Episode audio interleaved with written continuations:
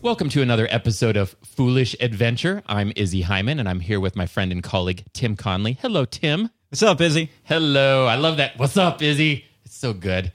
And today we thought we'd do something a little bit different. We've invited an additional person to be on the show with us. We're bringing him in via Skype, even though he just lives on the other side of the valley in the Phoenix metro area. That is Marc Spagnuolo from the Wood Whisperer. Is it? It's Spagnuolo. How do you pronounce your last name, Marc? Spagnuolo. That's it. Okay, okay. So Marc Spagnuolo, the Wood Whisperer. Hello, Marc. Hello, hello. Pleasure to be here, guys. And uh, I want to give you guys a, a sup, Izzy, sup, Tim. Sup, Marc? What's up, Marc? All right, let's go ahead and start over. I'm just kidding. I'm just kidding. I'm just kidding. That was All right, perfect. We wanted to have Marc on the show for our audience to be able to hear this because Marc is a perfect example of what we're talking about. Anytime anybody uh, any anytime anybody thinks that okay, well, yeah, you know, Izzy's created Izzy Video. He's very lucky, and he's making mem- you know money from membership sites, and he's lucky. He was an early mover, and or uh, or is you know it's particular to his personality or whatever. I, I just want to show that there are other people, and so you're going to be the first example of a case study where this is somebody else that's doing something very similar to us, and it's totally working. So you are my understanding mark is that you have basically a series of videos and a website that's all about wo- woodworking which by the way i know nothing about i know t- i know tim knows something about but i don't know anything um, and that's how you make your living you make a full-time living from this I do. Yeah. I mean, we really followed a very similar path to what you did uh, when you started out and just providing free videos, uh, getting involved in the community, putting these instructional videos out there. And then all of a sudden, the, the numbers get really high, and you start to go, hmm, maybe I can do something with this. You know, this is a little bit more in terms of audience size than I than I initially expected, and uh, and one thing leads to another, and you start to try to find other ways to monetize. You know, and try and figure out how to make a but not even make a living. It wasn't even that uh, something that I thought I would even be able to do initially. It was really about having fun, and then if I could fill the, the car with gas, you know, once a month, or take my wife out to dinner once a month with the extra money. That's all I really wanted out of it, and it just kind of blew up from there. now you've uh, which i think is just great results i mean to start off with such low goals and then be pleasantly surprised when you wildly exceed them That's always nice, right? that's a good way to do it i highly recommend that for anybody listening And and being a woodworker, you're probably like, oh, you know, that means if I, I could buy this much wood, if if if I could just make this much money, I, I'm buying that teak. Sure, and then of course, uh, you know, you also tools and everything. Uh, You figure if you have a popular show, one of the first things that's probably going to happen is companies are going to contact you and say, "Hey, we want you to use our whatever," you know, and you wind up getting different brands on the show. And that was one of my early thoughts was, well, I'm a tool lover, you know, so the more tools I get, can you imagine? I remember so many times I'd sit there with my wife Nicole and say, could you imagine if I just got this tool for free and I didn't even have to pay for it? Or can you imagine if people actually paid to watch this show? Oh my God, that would be so awesome. And then here we are just a couple years later, and that's that's the reality that we're faced with now. Yeah, that's awesome. Let's backstep just a little bit and talk about your when you sort of got things started. First of all, what's your website? What what's the Website, domain? it- It's thewoodwhisperer.com. You have to put the, the word the in there because someone's squatting woodwhisperer.com, unfortunately, but uh, it's thewoodwhisperer.com. Okay, it's thewoodwhisperer.com and when they go there, when somebody goes there, what are they going to find? They will basically right now find a blog. Uh, we have everything built on a WordPress platform, but for the for the most part, the site's primary bread and butter content uh, is the videos. I do um, usually two or three videos a month on various woodworking techniques, uh, projects. I, I also write articles and things like that. So we we have a very big community, and we like to include projects that the community is working on. Folks in the community will feature their work, and uh, just really trying to stay in touch with the woodworking community, make sure everybody knows. Uh, you know, just the we try to dis- demystify a lot of the stuff that can be really confusing if you read more traditional publications on it, and just uh, you know, trying to get people involved.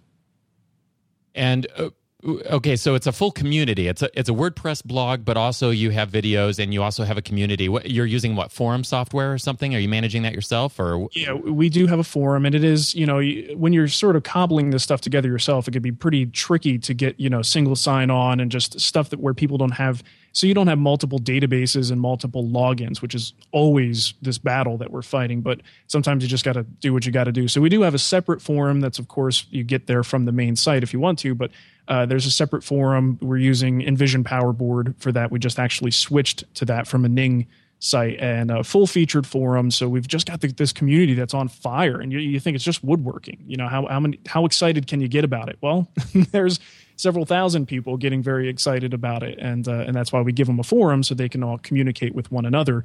Um, you know, in, around, and beyond the show itself. Okay, so when did you start the website? Do you do you, do you remember when you started it or how long it's been up?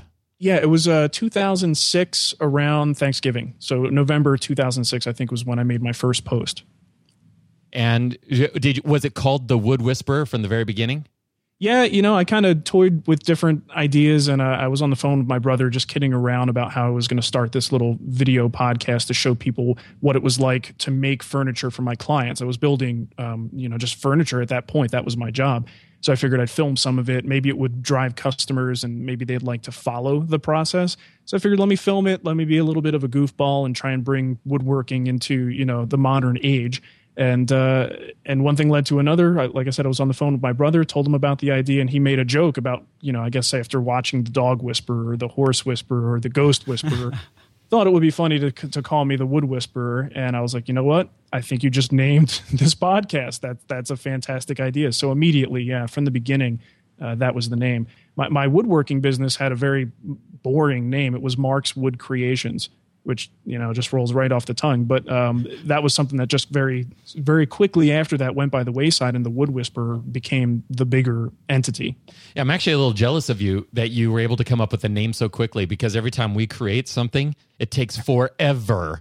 but we seriously we brainstorm for hours and hours because I think the name is so important because you know because that's what people are going to say. Hey, you need to check out blah and yeah, and, so, and, it is, and you're right. I mean, sometimes the sometimes you get lucky though. You know, sometimes that perfect name just hits you right away, and you run with it. If you sit there and think about it too long, the Wood Whisperer is kind of long. You know, and if I thought about the URL, I could have you know just been upset that I couldn't get the the shorter URL without the word the in the beginning, and I could have sat there and mulled it over longer and maybe convinced myself not to go with that. But uh, sometimes I think you just got to kind of pinch it off and go. you know, just, just make a decision. Get started. All right.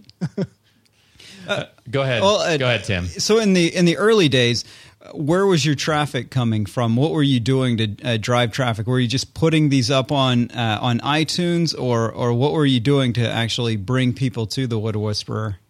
I did a lot of what you guys talked about in a previous uh, episode with driving traffic uh, using free resources. I wasn't about to pay anything. I mean, talk about bootstrapping. There was no money uh, invested in this at all. Because here's the thing there were just so many free resources at the time. Why would I want to? Um, the traffic was coming from directories, it was coming from uh, forums. You know, you talked about going into forums and making your or, or commenting on other people's blogs. Well, you know, woodworking blogs were not as big at that time as they are right now. So there weren't quite as many for me to comment on, but there were forums and I had been members a member of multiple forums for years just as a woodworker and having interest in the topic so I was sort of already established as a, a person who offered something to the community numerous times with just good blog, or I'm sorry, terminology is all wacky now, good forum posts at the time. So when I went back into those forums, I said, hey guys, this is something fun that I'm working on. Check it out. And I think that initial influx of traffic was what really got us started. And I would I would have to give most of the credit to forums, but a lot of it did also come from just communicating with other uh, bloggers, other podcasts. Um, there was, you know, like the Clip Show was a video podcast that was pretty uh, pretty popular at the time, and what they did was reviewed other podcasts, and we were friends with those guys. They reviewed our show, so it was just kind of net, really a lot of networking and a lot of getting in touch with people and just trying to to make sure people were aware that this you know goofy little woodworking show was out there. now, how much of your traffic does come from iTunes, though? I mean, it, my my own experience. The reason why I asked this, and and it's I know it's bad form to ask a question and then start talking. So I realize that, but I, that's what I'm doing anyway because I'm horrible at interviewing. Go for um, it. but my first thing is uh, my uh, what was I even asking? It, it's even worse when then you forget the question. iTunes. Oh yeah, yeah, yeah.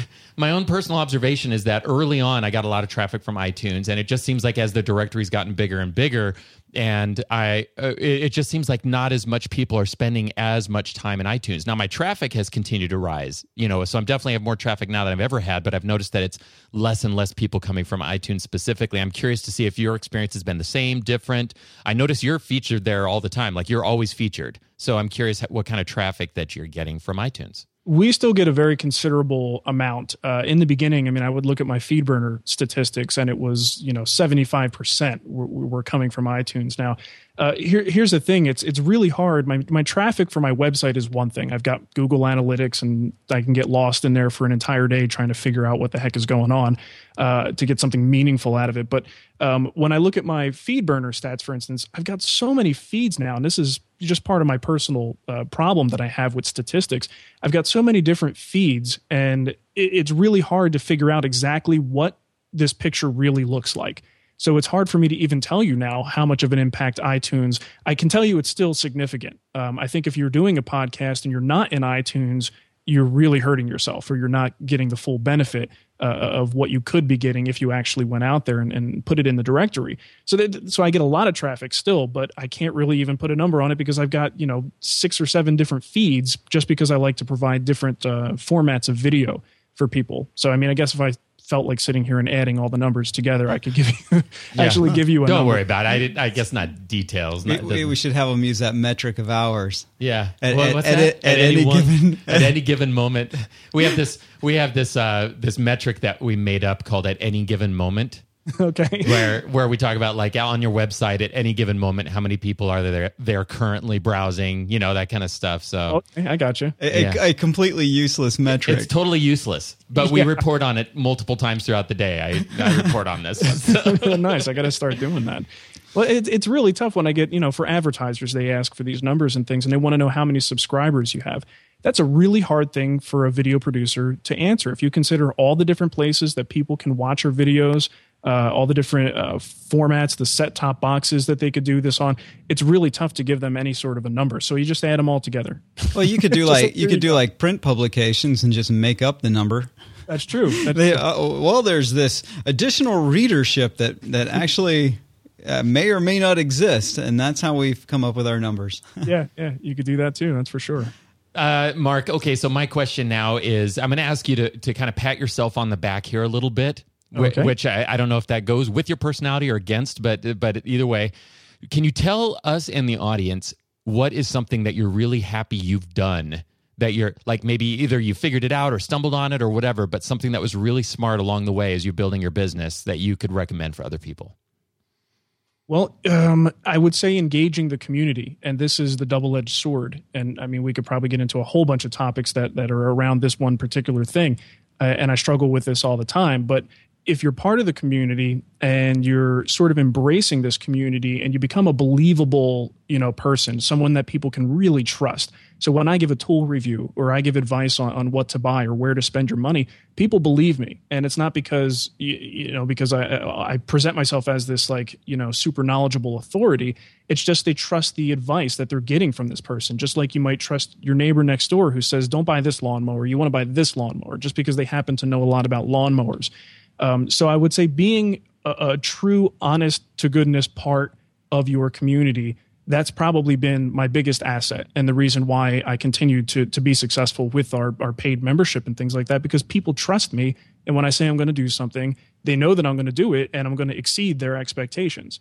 You know so I think it's just part of my personality to be uh, not just uh, you know making a community for others to enjoy but making a community that I would enjoy if I were just one of the the people out there watching. Now, my experience with you, Marc, what you've told me is that you tend to be sort of introverted which is is wild for me. I mean, anybody listening to this is going to go, "Come on, he's a total yeah, extrovert." Very much so. I, I, was the quiet kid growing up. I was the kid at the dance who was the wallflower. You know, I mean, I, I just uh, I was always introverted. Uh, I got into you know when I was in high school, I started playing the drums and that's the greatest place for an introvert because you're in the back of the band. You get to hide behind a giant drum set and big cymbals, and you don't have to see anybody. So, you know, that was another thing I did that people would be like, "Oh, you're in a band. How can you be, you know, an introvert?" No, seriously, it's a great place to do what I want to do, but still be relatively, you know, insulated from from the people. Uh, and then I guess once once I and by the way, woodworking is not my my first career. I was in biotech and I went to school for molecular biology and I, you know, sweated bullets for every presentation I had to give. It was it was terrible. You know, I was really bad at public speaking. And I think once I got into into the the world of actually working in biotech, I quickly got into and I think accidentally got into management and wound up having to train a lot of people on a routine basis. And once I was training people on something I, I was number one passionate about and number two knew a lot about, all of a sudden something a switch went off. It was it was really weird, and, and I felt like I was completely in control of the situation. I could speak intelligently about it, and I could you know convey a rather complex topic in a simple way that someone who's new to it can understand. And that actually is probably what paved the way for me being able to do what I do with woodworking and trying to demystify what could be rather a, a complex topic and demystify it and make it something relatively simple. And I and I guess that's why people think you know might be surprised to hear that you know that that I was an introvert because I, I speak you know at, at, engagements all the time. I teach at woodworking schools. It's just something that I do as part of this job now. So yeah, kind of funny. And, and, and frankly, if I'm in a room full of people and everybody's talking and it's a big party and I don't really know anybody, I'm probably going to just stick by the wall and eat some cheese. well, I'm going to jump in there uh, where you're because for our audience, there's a lot of people out there who are still in their day job and and you went from molecular biology to woodworking. Yeah. All right, that's kind of um, uh, a non sequitur. well, let me ask: Were you you were doing woodworking on the side along with your work too, or or were you making money from that? How'd or? you make that switch? Well, basically, I mean, I've always been relatively handy growing up. My my stepdad taught me how to swing a hammer and all that stuff, and I used to build, you know, speaker boxes for my truck and things like that. Uh, but I never really had any sort of real skill, never built furniture. And it wasn't until we bought our first house, it was a little bit of a fixer upper, and I had to install some flooring and baseboards and all that fun stuff that I, I started to think, huh, maybe I can, you know, make a piece of furniture, make an end table instead of buying one. So uh, I think actually Nicole bought my first table saw for me as a subtle hint to do the rest of the flooring in the house. Uh, and I think from that point, I just kind of got inspired to look into what else I could do with the tools that she just bought me. And that's really where it all started. So it was like DIY projects that uh, I did on the side. And next thing you know, the furniture just, I don't know, I got obsessed with it. I, I tend to be that way. If I'm interested in a topic, I will, you know, obsess over it, read as much as I can about it, teach myself as much as I can until I become good at it. And, uh, and it just becomes part of my list of things that I, that I like to do. So woodworking was one of those, and I started doing a couple jobs here and there for people at work. You know, a coworker wants a coffee table, and I'd work up a price. I wouldn't make much money, uh, but it was fun for me to, to experiment and, and, use their money to to learn woodworking, and uh, and that's really all it was at the time. So then, so basically, once that started to build up, I, I started to make a little bit too much money that I felt really nervous tax wise, and, and you know, I felt like I really needed to to start a real business or stop doing this stuff on the side because it was getting a little bit too substantial. And that was when the conversation took place with with uh, Nicole that I might be uh, in the wrong field of work because clearly I was completely losing my passion for science. And I was working at, at that point, I wasn't even in the lab anymore. I was working a tech service job, sitting in a cubicle, answering the same questions, helping other people you know, do their experiments. I wasn't doing anything myself. So not a creative task at all. And my passion was just with this woodworking stuff. And, you know, thank God Nicole had the guts to to tell me and push me because that was not something that came natural to me. Is, you know, leave this career that you just spent, you know, four years studying and and, and working your butt off to get these jobs. Uh, you know, leave that and just start woodworking you know, okay. not exactly the kind of advice mom would approve of. You know? right. So uh, from from that point, uh, from the time you uh, you know broke away from uh, from your tech job, how far? For, uh, how long did it take to then become the Wood Whisperer? It was a couple years. At that time, we also moved from California to Arizona, which was part of what facilitated making this all work uh, living in Southern California wasn't exactly, you know, financially the smartest thing to do when we were going to make a, a risky change like this. So moving to Phoenix, where it's a little bit easier to to uh, you know housing is cheaper and I could get a good uh, shop space, you know, without having to to break the bank. Um, so we kind of did all that at the same time. I quit my job. Uh, we're fortunate in that Nicole works from home, so as long as she's near an airport, you know, we can we can move just about anywhere. Um, so it was, I think we were in Arizona. I had started the business and I had about a year and a half, maybe two years. I, I would say about a year and a half before the idea for the Wood Whisperer started. and uh, and then we did the Wood Whisperer in its sort of beginning stages where it was all just for fun and just kind of building it up. We did it for about a year before I made the decision that I'm making more money and there's more potential for money in these videos than there is for me to continue doing woodworking uh, for clients locally. I, I want to emphasize that I found out who you were, Marc, from a comment that you left on the on the website. I'm, I'm I'm like ninety percent sure that's how I found out who you were. Probably because that's how I learned how to edit video. I mean, what did I know about video? I, I had a little rinky dinky sort of camera that Nicole had sitting around, and I thought it would work. And I realized it didn't have a mic input, and nothing drives me nuts more in internet videos than crappy audio does. So I was like, well, okay, well, what am I going to do about the camera? So I started doing research and figured I need to. I got my first um, Mac laptop, so I'm playing with iMovie and kind of putting all the pieces of the puzzle together and that's when I found you know found Izzy Video and started learning how to edit video that way and uh, and also film and, and shoot properly. So uh, yeah, it was kind of it kind of came together all at the same time. So I'm sure that probably is how we got in touch with each other. And I found out that you were local and kind of wanted to get in touch with you for that reason.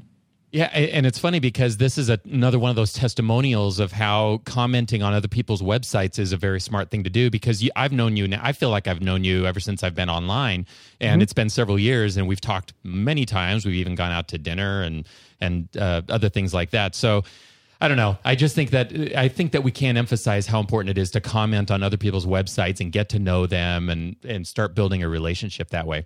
There, I, this leads me to my next question. Actually, I'm going to interrupt everybody and continue here. so, my my next question for you, Marc, is: Can you tell me the different ways that you've made money with your website? Because I know you've done different things. I'm curious to find out what they are. Well, I think like everybody in the beginning, you start thinking, okay, Google Ads. You know, let me put some AdSense ads up and just see what that does. And I guess if you have a really high traffic website, you can make a few bucks. And I still have some Google AdSense that that you know could pay my grocery bill for the month. Um, but for most people, I don't think it's going to be a real substantial return. So what what we really started to do at that point was think, okay, uh, we need to develop a strategy. We want to look at you know possibly have some sponsors of the show uh, we need to maybe pull in a couple advertisers. And I think that was our initial thing sponsors and advertisement. And we were listening to the podcast brothers at the time, uh, what Tim, Tim and Emil, I think are their names. Um, we were awesome. listening to them. And at the time, everything was about advertising. You know, they were encouraging people to get someone who was who's on the phone every day, calling for the ads, calling for the ads. That was their big thing. That was before membership sites became a big deal.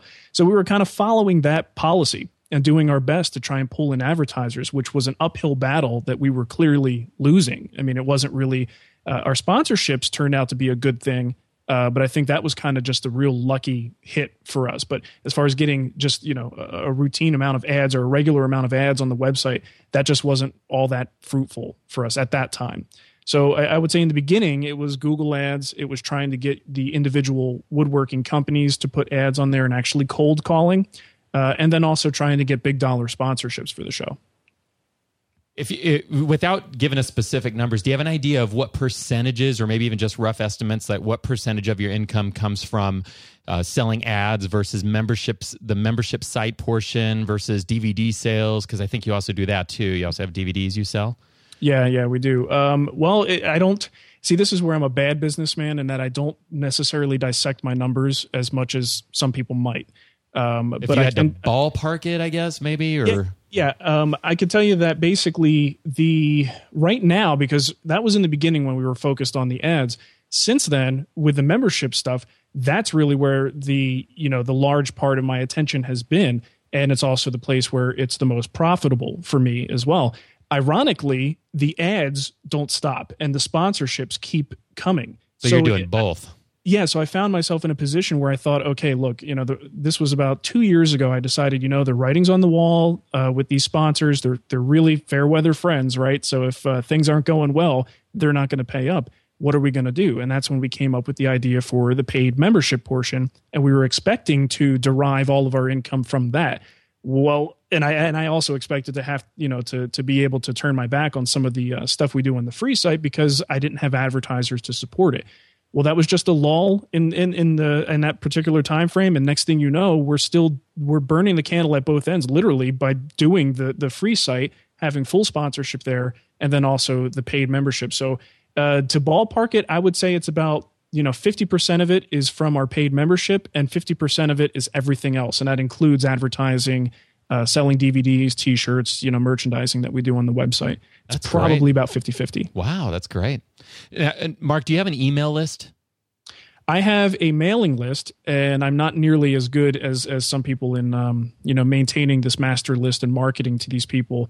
Uh, my mailing list basically is for people who uh, maybe don't want to come to the site every day, and once a week they get an email that gives them all the posts that they've missed from that particular week just to their inbox. I don't really, I mean, I might market a little bit if I've got something coming up or a new item that we have for sale, uh, but it also does help to drive some traffic to the website because there's, you know, it's loaded with links that will bring them back to to our site. Uh, we also sell ad, uh, small ads in that newsletter as well. So, so we do have a mailing list in that sense, but um, I I don't really push it too much as a traditional mailing list because it's it's redundant for the the content wise. You know, it's redundant for what we do on the site. So I don't necessarily throw it out there like sign up for our newsletter because a lot of people might be disappointed. They're just going to get the same stuff that they get when they come to the website. Are you in a are you in the stage of growing your business where you're looking like you're actively trying to come up with ways to market and get new members and you know gu- guild members? I think that's what you call them.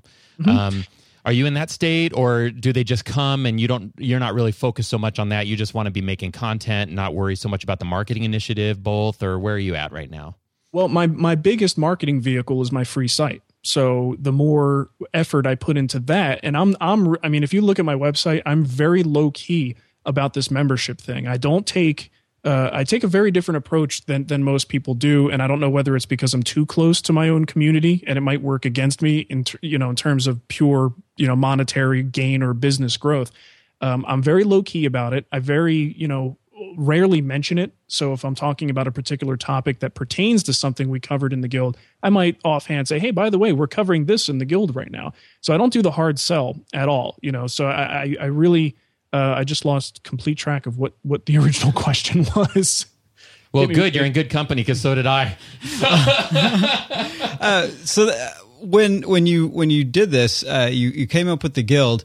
How did you launch it? Since you're saying that you're not putting out much, uh, you, you're not trying to push much. Uh, what did you do to actually launch this to your audience?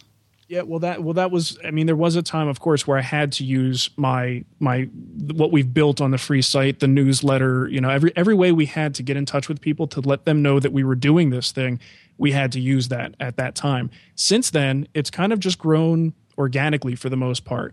Uh, we've got I, I make sure well here's the thing, I also give a lot of free memberships out. And I make sure some of the most vocal people that I know in the woodworking community have a membership and those people will go out and tell other people about it. So there is a lot of this sort of back end, sort of viral behind the scenes marketing going on.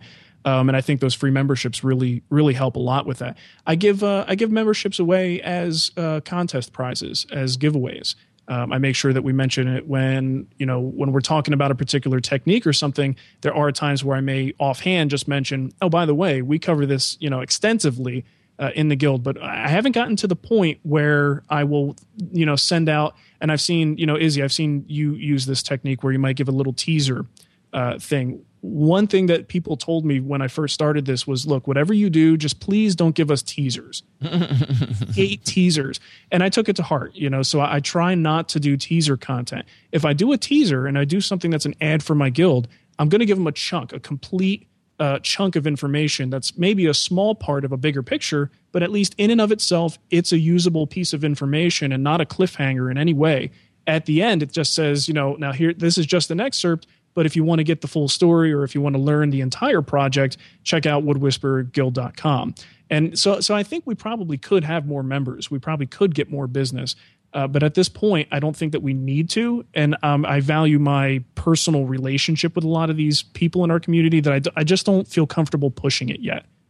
Totally understand. Makes sense. Uh, hopefully, people listening really caught some uh, some real gems there. Uh, giving away membership, uh, free memberships to uh, the most vocal in your community, so that uh, so that they feel comfortable spreading your uh, spreading you uh, to the to the rest of the world. That that right there is worth a lot of money to anyone listening. Well, I mean, another thing I do is, you know, we have our forum, so I need some moderators. Anyone who's going to moderate my forum has a free membership. I mean, I can't ask them to do work for me and not give them something in return. So those are people who become, you know, uh, spokesmen for us in a way because they're guild members and they're sort of proud to be part of this environment. Uh, same thing with, uh, we also have, in addition to moderators, we have mentors. These are people who I think are particularly good at, at some particular thing in woodworking and very helpful uh, to the community. They get sort of promoted to be a mentor. And they also, because I consider them sort of quote unquote working for me, I give them a free membership as well. Very cool. Okay, so now the tough question, of course and that is uh, what do you wish you would have done differently from the beginning like what maybe not necessarily a complete regret that you have but what what is something you wish you would have done earlier or wish you wish you would have known or done differently out of curiosity yeah that is a tough one um, i think with the the membership aspect of things i learned a lot you know in the last two years. And i've changed a lot. I've i've changed prices. I've changed uh, you know that what we actually provide for the money has changed. And and I do wish I had a better grasp of what we were going to do in the beginning because I think changing things all the time just kind of serves to you know I don't know I don't want to make this explicit so you know it, it peeves people off you know? I mean people do not like it when they see prices double um, and and again I'm always you know very uh, conscious of of what people what their impression of of the product I'm putting out there and the pricing so, you know, I wish I would have had a better idea of all this stuff because now we've got, I mean, I, I feel like I've got it dialed in. Uh, and the way that we, the kind of content we provide for our members, I feel really good about it. And I think it's a great deal. I think it's a, a steal for what they're actually getting. Uh, I just wish I would have had a firm grasp on that at the very beginning. Uh, so I would have just maybe provided a consistent message for what we're going to do. The thing is, I wasn't ready mentally at the time uh, when we started the guild, I wasn't even 100% sure what we were going to do. I just knew that I wanted to come up with some membership thing and maybe, you know, work out discounts with vendors and stuff, make it like a discount club and then maybe give them an occasional extra video. That's kind of the mindset at the time. And then it, I wouldn't have been in a position at the time to know these things to be able to have done them differently. So things grew the way they grew because they had to. Uh, I wouldn't have known any better, but I think if that would be the one thing if I could go back and magically tell myself, here's what you need to do. See, there's some gold in that one there too, Tim. Yeah, what, uh, you know, Marc, you said something. It's funny because you're talking about this. Is I wish I would have known at the beginning. And what what most people are terrified of, and one of the reasons why they don't try a business, is because they're afraid that they're going to make bad decisions and that it'll cause them to fail. And mm-hmm. I think.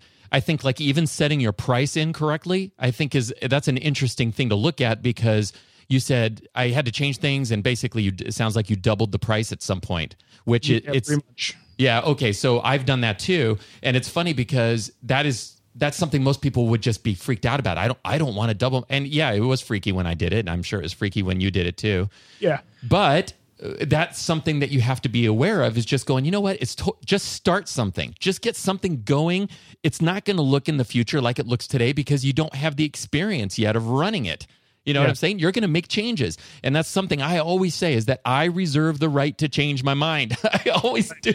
I will change things. That's the only thing that's going to always be constant. Yeah, absolutely.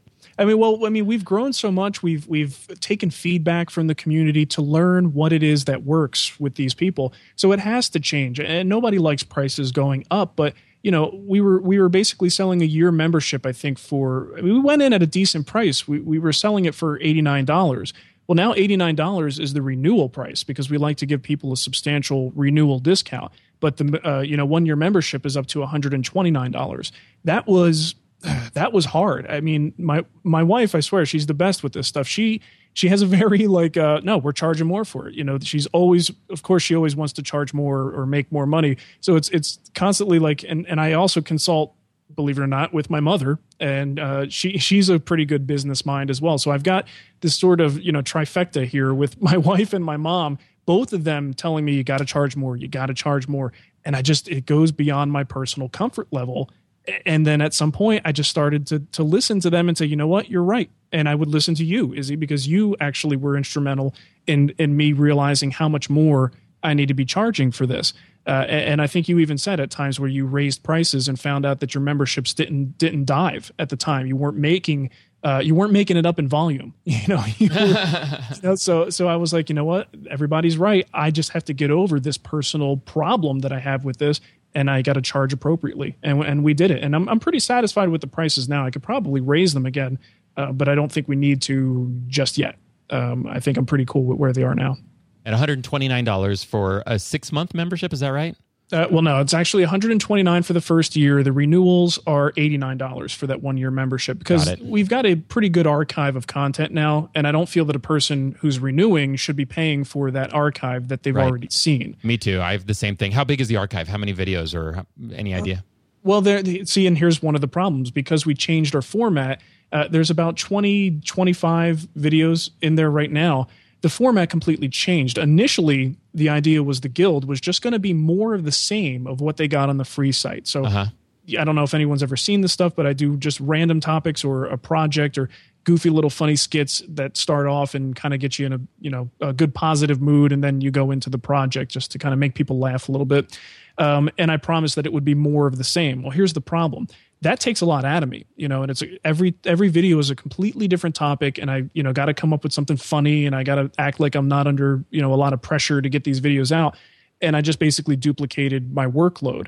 And then what I realized was what I needed to do was make this guild something special. We need to be able to take a project and dissect the hell out of it. You know, basically go from start to finish every detail for people who really want to see all that stuff. Those are the people who are going to pay extra money because they can't get that anywhere else.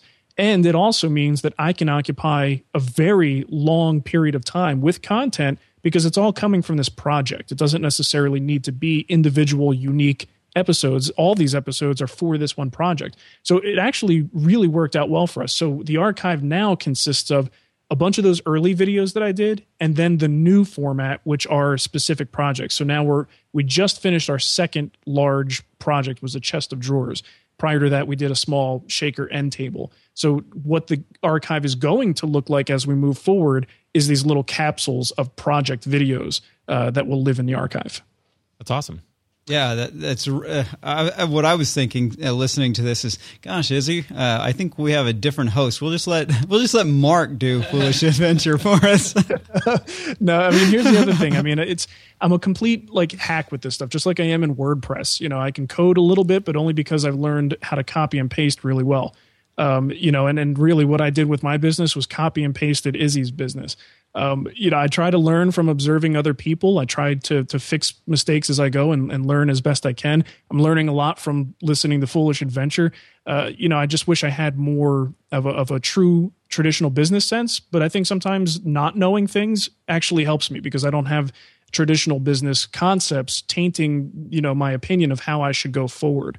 Uh, and I just do what feels right. And so far, it's worked and also you have other people that you've surrounded yourself with by marrying them and being born by them that also have a very have a very strong business sense so they're really helping yeah, yeah. yeah I mean, it's definitely uh, a family business, no doubt about it. And unfortunately, you know, it, it, none of us really thought it was ever going to go here. We never thought we would have a, a family business. You know, I thought my my wife's job was going to be supporting us 100% for you know as long as i could stand just making whatever i was making with the you know building furniture. We just never expected it to to outdo my job in, in, in the world of science. I always thought that you know if i was lucky I, w- I would be lucky to make my initial salary when i started working in biotech. If i could do that i would consider myself successful.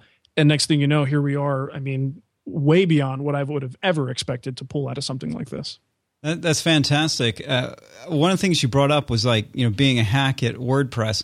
We, we get a lot of questions from people just starting out, like, "Oh, how am I going to get my website up?" And and we're working on getting getting a, a course out for that. But what? How did you get started? Did you did you do it yourself or did you hire someone? What did you do? I'm pretty cheap, you know, and anything, it's, it's, really parallel to why I got into woodworking. I didn't want to pay people to do my floors or to put in baseboards. I wanted to learn this stuff and get good enough at it that the average onlooker would say, oh, that looks like it was done professionally. You know, that was my goal. Well, same thing with the website. I wasn't about to pay somebody. I mean, it's, it's not cheap. And I wasn't at the point that I felt that I could call this an investment in the business because I didn't know there was going to really be a business there were just so many free resources out there for advice on starting a podcast, uh, building up a website from scratch. My first website was a blogger blog, and that's where the Wood Whisperer actually started. It wasn't until I, you know, maybe a couple months later, I started to get into some of the limitations of that platform and realized I needed to move over to WordPress. And then it was just a matter of doing some research on uh, installing WordPress. I got a GoDaddy cheap economy hosting account. Uh, the first two years of the business was run off of a what is it, five bucks a month for their economy hosting. you know, so um, I mean, I'm hosting my videos at Blip TV free. I mean, and I can. And here's the thing about Blip TV. Maybe I shouldn't say anything because I don't want to ruin the, the the good stuff here. But um, there, you could basically upload, you know, ten different versions of a video, and you could tell it what version you want to exist in the embedded player, and they will host all of this content for you. So every one of my videos is pushed out by Blip TV. I don't pay for that bandwidth. Now I do pay for a premium account. It costs me like 90 bucks a month, but I don't even use the features that it gives me. I just feel like I want to support this business that does a lot for me, so I'm going to pay. But uh, I don't pay for any of that bandwidth. I paid 5 bucks a month for my hosting account and once WordPress was installed, you know, there, it's WordPress is free. So I did all the work myself and my site literally was costing me uh, 5 bucks a month to run. So it was really slim. Was Was was not because anymore. Of course, you then at some point you you you know Your, your website starts going your- down. your- your- yeah. best dream comes true and your site's too big, you know, too big, and then GoDaddy tells you you're not being a very good neighbor. Um, get out, get get off, or we're going to shut you down. So it's been four years that you've been up and going. Yeah. And then at what point, uh, I mean, how, yeah, at what point did it occur to you, I guess, over this four year period that, oh, this is it. This is what I'm doing now. This is the thing. It occurred to me when a sponsor wrote me a very large check. And I think that's when everything changed because I was like, wow, I just cold called this company and said, look, I've got this new uh, you know video series that I'm doing on woodworking. It's something new, it's something our industry needs. And I literally called, I think I got some marketing assistant and they bumped the call up to someone higher. And then that was bumped up to someone higher. Next thing you know, I was on the phone with the vice president of this company. And you know, I was way way over my head at that point. You know, so I, I basically contacted a few people that I knew in the industry who who kind of knew a little bit more about this stuff and kind of confided in them and said, "Here's our numbers. What do you think I should come in at?" Because they're saying, "Give us a proposal." And I'm like, I don't even know what to put in this proposal or what language it needs to be even taken seriously. Um, so fortunately, I got a little bit of help there put everything together. These numbers, man, were so far beyond anything I ever felt comfortable asking for. I'm like, you've got to be kidding me. There's no way they're going to pay this. Um, and next thing you know, they did. And that's when I realized, okay, we've got something here that we could probably do something with. At no, of course, at that time, didn't even think about membership things and uh, you know building the business in that direction. But as far as sponsoring my efforts on my free site, it seemed like we might be able to do something with it. What I like to say is uh, the only thing it takes to be in business is a customer. And and in your case your customer was that sponsor. And and that uh, and and like you were just saying you were you felt you were way in over your head. Yeah. And and a lot of people when as soon as they feel that discomfort of being way in over their head, they quit yeah. and they never get that big check. Uh, that that's a lesson that uh, everyone listening should really take to heart. Uh, well, I got to tell you, it was like talk about your adrenaline pumping. You know, when you're, and I'll be honest, I'm not really, um, I don't really pull any punches or hold any secrets about numbers because a lot of times in the beginning, people would give this type of advice, but they would never give me a number. And I'm like, I want to shake them and tell them, what, just give me numbers. What's the problem? Why can't you tell me? Because everybody's trying to kind of guard that secret as if it Right. matters that much. Our first uh, PodCamp talk that Nicole and I did, we told everybody how much we made. Now I felt a little bit uncomfortable about it afterwards, you know, but uh, we told people what was going on because we wanted them to know what they could, you know, really accomplish. So in the beginning, um, what we wound up doing was calling and saying, you know, like I said, we made the contact, then we needed to put a proposal in based on our numbers, based on our viewership from having a free site for you know a couple years and the attention that our our site got, and the fact that there really wasn't anybody else doing this, and our only competition came from magazine websites as well as the couple of shows that were still on television. And what they want is, you know, half a million dollars for a year to sponsor a TV show. So we're talking a huge discrepancy here. So I think in the beginning we came in at about 50 grand for a sponsorship. Uh, and we outlined what that sponsorship would entail, you know, what static ad placement there might be for those things, um, and, and basically just gave them a nice package of what they would receive. Um, and and that's what we went in at, and they said yes. Wow. That's You know, and- fantastic. and, and like I said, that's talk about adrenaline rush. I mean, when you're first of all submitting it, and then oh my god, they're going to laugh at me. This is going to be ridiculous. And then you get the the call back that yeah, this looks good. Let's do it. And I, I swear, when I got the news, I, I just basically threw the phone down and jumped out in my pool with all my clothes on because I was I was that excited about it. Um, but yeah, since then it's just been you know I, I find that that sort of when you get into that little uncomfortable zone that's when magic can happen you know so you don't want that's the worst time to back out because you're not going to if you're not fully committing then what are you what are you doing this for Um, I'm still thinking about how good it must feel to get a fifty thousand dollar check. So what was that like? so you you went to the bank and you deposited that, and you were like, "Yeah, it's no big deal. I get those all the time." well first of all I, I drove around the neighborhood with the windows down and the music playing and hanging the check out the window you know trying to get checks but uh, my wife didn't like it very much Hanging Yeah, the check out so- the window. you know what? That, I think you probably just gave us the title of this episode: "Hanging hanging the check out the window." yeah, look what I got. Well, I mean, actually, it was broken up, you know, quarterly, so uh, the checks were were significantly smaller. But I had never seen a check of that size in my life. Now, of course, you know, let's let's think about a few things. Taxes. How much of that am I really taking home? Of course, And, yeah. and now now we're talking about replacing. You know, I had a decent job in biotech, and and I was only you know one year into working with that company, so I was still very early on my growth uh, growth curve there at the company. And I think when I left, I was making uh, just just about hit fifty grand. Um, so so you know that was what I came from thinking. Well, there's no way I'll ever make that kind of money again. So when I saw this, that's like I said, going back to your question before, that's when it really hit me that maybe we can do something with this. But once you whittle down that that fifty thousand dollars over the course of the year and realize that okay, well now we just have to be a little bit smarter about what we do with this money. Uh, and also, this is my salary, and this is paying for my car payment. This is paying, helping us pay for the mortgage and things like that. Um, you know, it sounds like a lot of money, but it's it's a, a modest salary at that point. Uh, yeah, but I'd rather have my modest salary in one check. So It's just nice to know, see. just get that for the year up front. No, just, Yeah, well, yeah. I also found out that I'm much better if they kind of divvy it out over the year. Like I'm not the kind of person. I mean, you give me a giant bowl of candy, I'm going to eat the whole bowl. You know, but if you give me a little piece every day, I'm gonna, you know, I'm gonna ration myself a little bit better. So personally, for my own budgeting reasons, I like getting quarterly payments. It's much nicer. I, I, uh, what about the validation you must have felt uh, when when this this company that could write that kind of a check said, you know, you guys are worth that.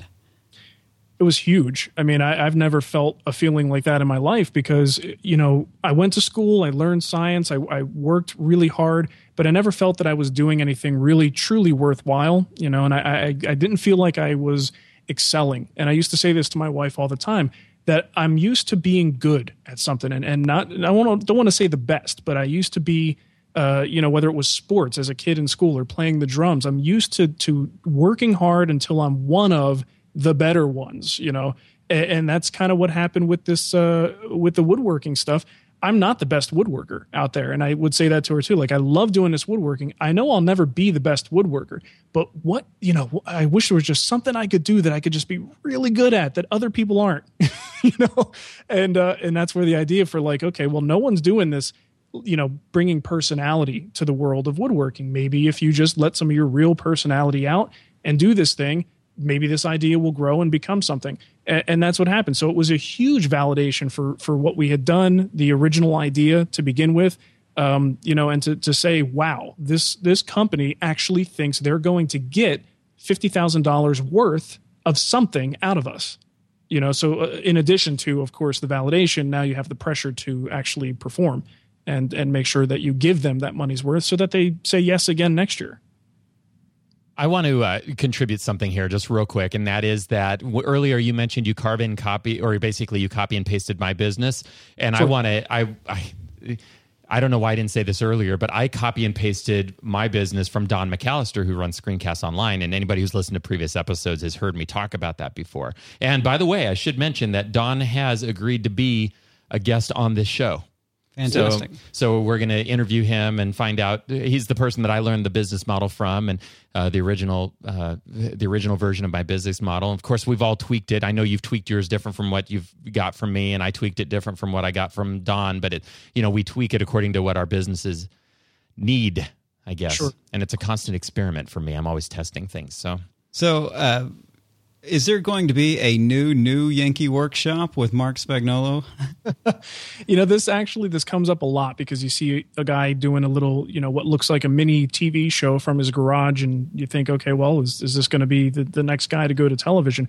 Well, the truth is, there's already someone who is getting a new show who's been sort of labeled as the new, you know, the the, the new norm, I guess you will. Uh, if you will, he's um, he's doing his thing. His show's coming out in October. He wanted to be on TV. That was his goal, um, and and he got it. That's what he wanted to do.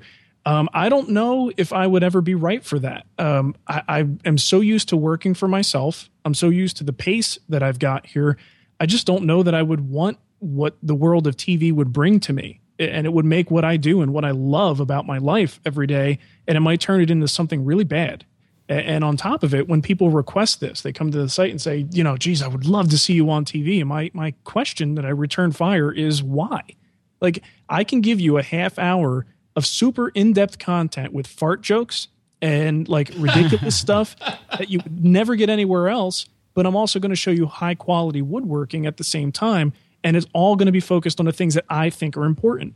If I do that same half an hour TV show, it's going to be 22 minutes. It's going to be really fast. It's going to skip over all the details and it's going to basically be catered to an audience who's just the armchair woodworker, the person who's just flipping through the channels on a Saturday. Those are the people who need to like that stuff.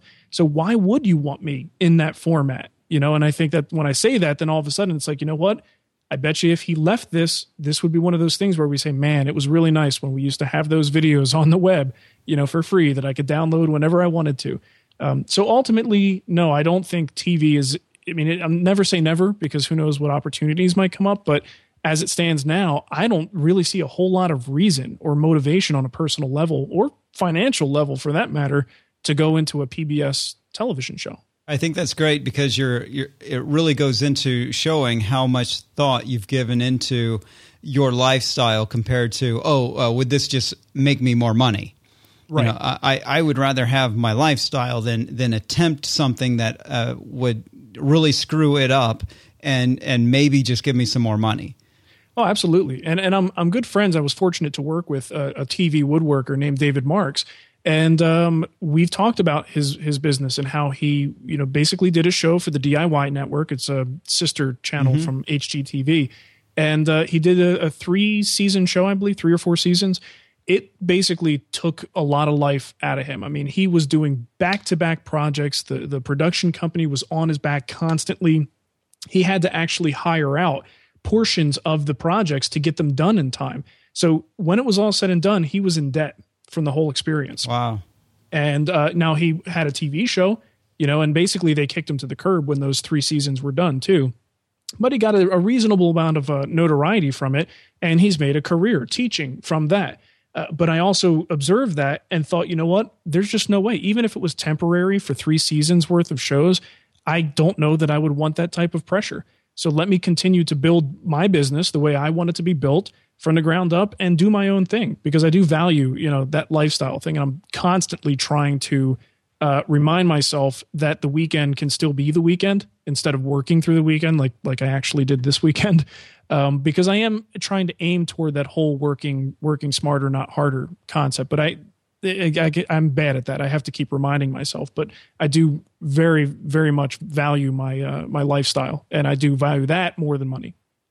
I've been, as we've been talking here, Marc. I've been sort of making a little bit of a list here of what we, uh, what we would call. Tim and I have this thing where we refer to things as either being a foolish business or an unfoolish business, and foolish, foolish actually in this case is good because you know according to what we think is a foolish business and there are elements of what you've talked about that i think are what we'd call foolish which are good which is a good thing um, one of the things that really stands out and and by the way i'm going to ask you a question at the end of this and the question is going to be uh, for somebody who's new and hasn't even registered their domain yet what are some tips that you would give them but Uh, so you can be thinking about that here as as I talk here for a second, identifying some of the things that I think in your business that are foolish. And one of them is that you've built your business around your personality and your passion. And uh, that's I just love it that you loved woodworking and now that's your thing. That's what you're doing, and you've got content all around it, and it's turned into something that's not just an expensive hobby, but something that pays for itself and makes you money. On top of that, that's awesome. To me, that's very foolish.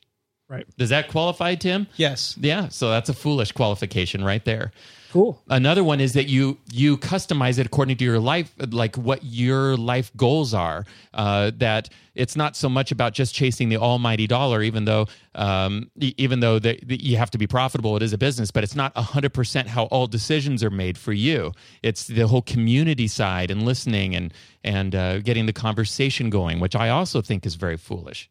Mm-hmm. Foolish in a good way. Right. I want to keep emphasizing that because because otherwise it sounds bad. But it's a, a, capital F foolish. I got you. All right, with a big F. we might have to edit that out. so, now, so now, Marc, we have people that are just getting started that listen to us that have no that that are still trying to decide what their idea is that they have no domain they have no website they don't know how to even get started. And so they're they're looking at you and you're 5 years in the future you know to uh, compared to what they might be or something like that. And mm-hmm. so can you remember what it was like when you're first getting started and all this stuff and what tips now with your several years of experience what tips can you give to somebody who's just getting started? And then we'll end we'll end the show after this but i'm i'm curious to hear what your tips are well, I think you touched on one of them, and that would be the passion. Um, doing doing this type of thing about a topic I'm passionate about is what makes it easy. It's what makes it possible. Uh, it's a Sunday afternoon, and I'm worried about you know re-editing a video that promotes my guild. You know that's what I spent my morning doing, uh, not because someone's looking over my shoulder, but because that's what I thought my business needed today. So I'm doing it.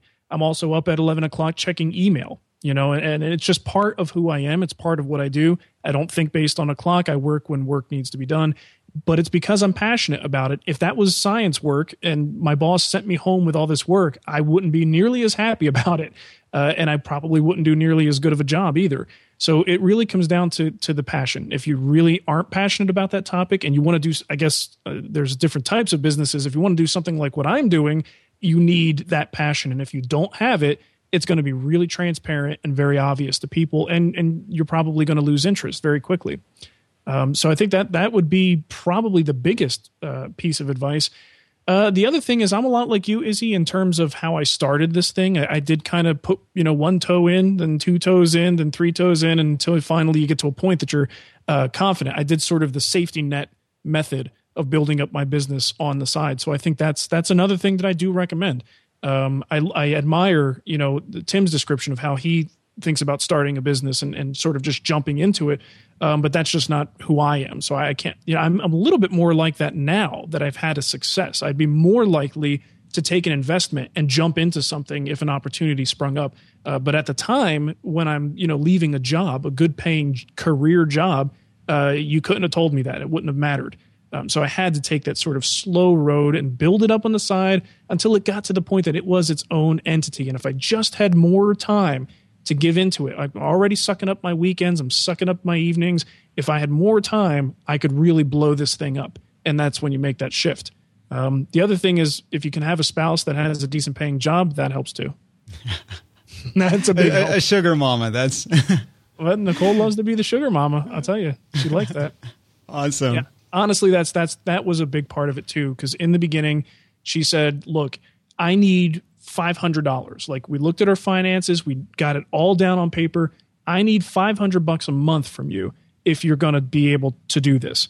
And I mean, we didn't get into all the details of of how everything went down when I started, but I couldn't do that initially because I didn't have enough business drummed up. And now we're talking about the woodworking business at this point. Right and I had to go back to work out here in Phoenix. I found some job working for an envir- environmental engineering company. I don't even know what I don't even know what I did. I worked there for almost a year and have no idea what I did while I was there.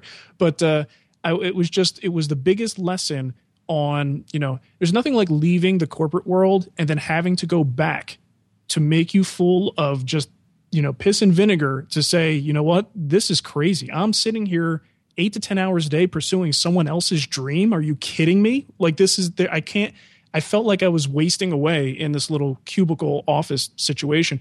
That filled me with the energy to go back and just redouble my efforts to do whatever I had to do to make sure I didn't end up back there again. So I just got more creative and then wound up getting that 500 bucks a month for my wife to make sure that our house was paid for and our cars were paid for and uh, and just built it up from there. But obviously only needing to come up with 500 it made it a lot easier for me.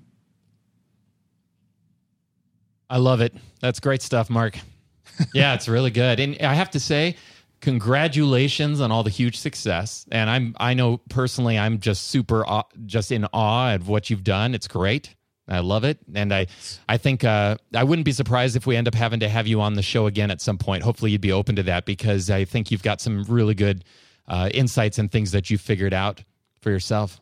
Yeah, I would love to. I mean, I'm getting a lot from the show myself. I've recommended recommended it to a lot of my friends uh, online and stuff, just spreading the word because I think it's something that I have to eat, sleep, and drink, and I'm never I'm never comfortable. You know what I mean? Like I feel good about what we're doing, and people say, "Oh, congratulations on the success." I don't feel like I've succeeded yet. You know, I'm I'm doing what we need to do, but I'm not so comfortable that I'm just going to kick back and you know just relax every day I'm trying to figure out what my next move is because I know there are people who are also going to emulate what I'm doing in my industry. And then I'll have to be on the next thing by the time they just figured out what I was doing. Um, so I'm always thinking about what the next step is. So I, you know, I would love to be back on and just share any any new ideas, new developments, and especially learning from you guys. Thanks, man. That's awesome. I think we're going to go ahead and tie it, uh, end it now, Tim. So right. I'll just go ahead and say goodbye, and you can say, "Enjoy your foolish adventure." Thanks for listening to Foolish Adventure. If you found this information helpful and want more like it, please visit foolishadventure.com. Do you have specific questions you'd like us to answer? Leave a comment on the website. Who knows? Maybe we'll create a whole show to answer it. Also, we have a voicemail line where you can ask questions. The number is 480 331 4695.